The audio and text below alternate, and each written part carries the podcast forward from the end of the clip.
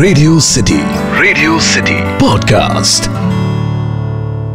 हम सब जानते हैं कि breakfast is the most important meal of the day लेकिन नाश्ते के टाइम पर जब भी ये कंफ्यूजन होता है कि आज क्या बनाया जाए तो एक ही चीज़ है जो इंडियंस के रेस्क्यू के लिए हमेशा रेडी रहती है.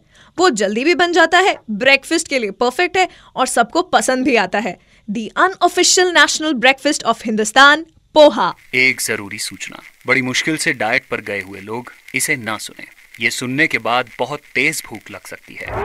ये है सिटी का फ़ूड कास्ट सिटी का foodcast Well, hello to all foodies out there. मेरा नाम है Damini and I welcome you all to this episode of city का फूडकास्ट जहाँ हम बात करने वाले हैं फेवरेट स्ट्रीट ब्रेकफास्ट की which is poha.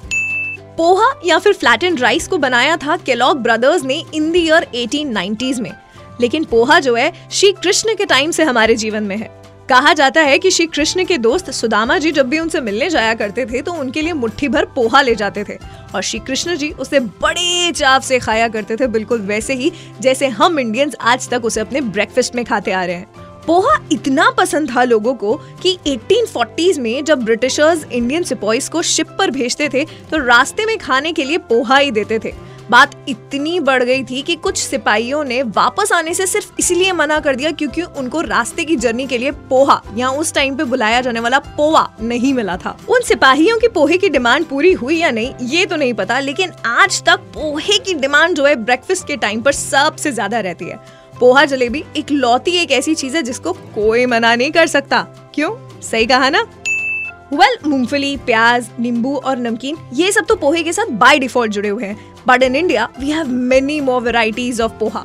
Nagpuri tari poha, जिसे काले चने से बनी हुई तरी या ग्रेवी के साथ सर्व किया जाता है, जो कि हमारे रेगुलर पोहे को स्पाइसी और जूसी दोनों बना देती है। Karwar style podi pav is red rice poha, जिसको क्रंची बनाने के लिए उसमें काजू, उड़द दाल और चना ऐड किया जाता है, जिसके पकने के बाद इस पर किसा हुआ नारियल और नींबू डालकर आह, इसका स्वाद बढ़ाया जाता है। Another variety of poha is Bengali poha, जो कि पोहे का थोड़ा सा स्वीट वर्जन है because hashtag Bengali touch वो इसमें स्टीम्ड वेजिटेबल के साथ थोड़ी सी किशमिश भी ऐड करते हैं जो कि एक तेज मसाला चाय का परफेक्ट पार्टनर है। और हम सब जो रोज़ाना पोहा खाते हैं that is very famous Maharashtrian kanda poha with pyaz and peanuts अच्छा महाराष्ट्रियंस जो है वो पोहे को रायते की तरह दही के साथ भी बनाते हैं और कृष्ण जन्माष्टमी पर बनने वाली इस डिश को गोपाल कला कहा जाता है। इसके अलावा कर्नाटका में दो तरह के पोहे होते हैं। One is khara avalakki poha which is the regular one and gojju avalakki poha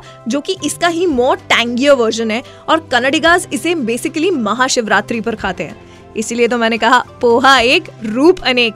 well well, सारी वेराइटीज ट्राई करना तो बनता ही है यार। ये तो हम सब जानते ही हैं कि इंडिया का नेशनल सुपर फ़ूड जो है वो खिचड़ी है। लेकिन इंडियन सुपर फूड्स में सबसे तगड़ा कंपटीशन अगर खिचड़ी को किसी ने दिया था तो वो था हमारा ये मासूम सा नाश्ता। भाई नेशनल फ़ूड का रिकॉग्निशन भले ही ना मिला हो, लेकिन हमारे दिलों में और हिंदुस्तान के हर किचन में पोहे ने अपनी एक ऐसी जगह बनाई है, जहाँ पर पोहे का डब्बा हमेशा भरा हुआ ही रहता है। वेल नो डाउट हमारे यहाँ पर ब्रेकफास्ट में हर तीसरे दिन पोहा बनता है, लेकिन इंडिया में अगर आपको बेस्ट पोहा खाना है ना तो इंदौर ज़रूर जाना। सारे पोहे एक तरफ़ और इंदौरी पोहा एक तरफ़। Served with jalebis it is a must must try whenever you are in Indore हमें हमेशा लगता है कि यार हेल्दी चीज़ें जो होती है ना, वो टेस्टी नहीं होती। और अगर टेस्टी होती हैं तो हेल्दी नहीं होती। लेकिन पोहा एक ऐसा सुपर फ़ूड है, जो टेस्टी भी है। It is easy to digest gluten free और इसके वाइटामिन और मिनरल्स जो हैं, इसको एक हेल्दी मील भी बनाते हैं। हो so we have finally found something जो टेस्टी भी है और हेल्दी भी। तो फिर सोच क्या रहे हैं? पोहे की हेल्दी प्लेट तैयार कीजिए, नमकीन के क्रंच के साथ और नींबू के पिंच के साथ इसके टेस्ट के मज़े लीजिए। मैं आपसे मिलूँगी फूडकास्ट के अगले एपिसोड में। तब तक keep munching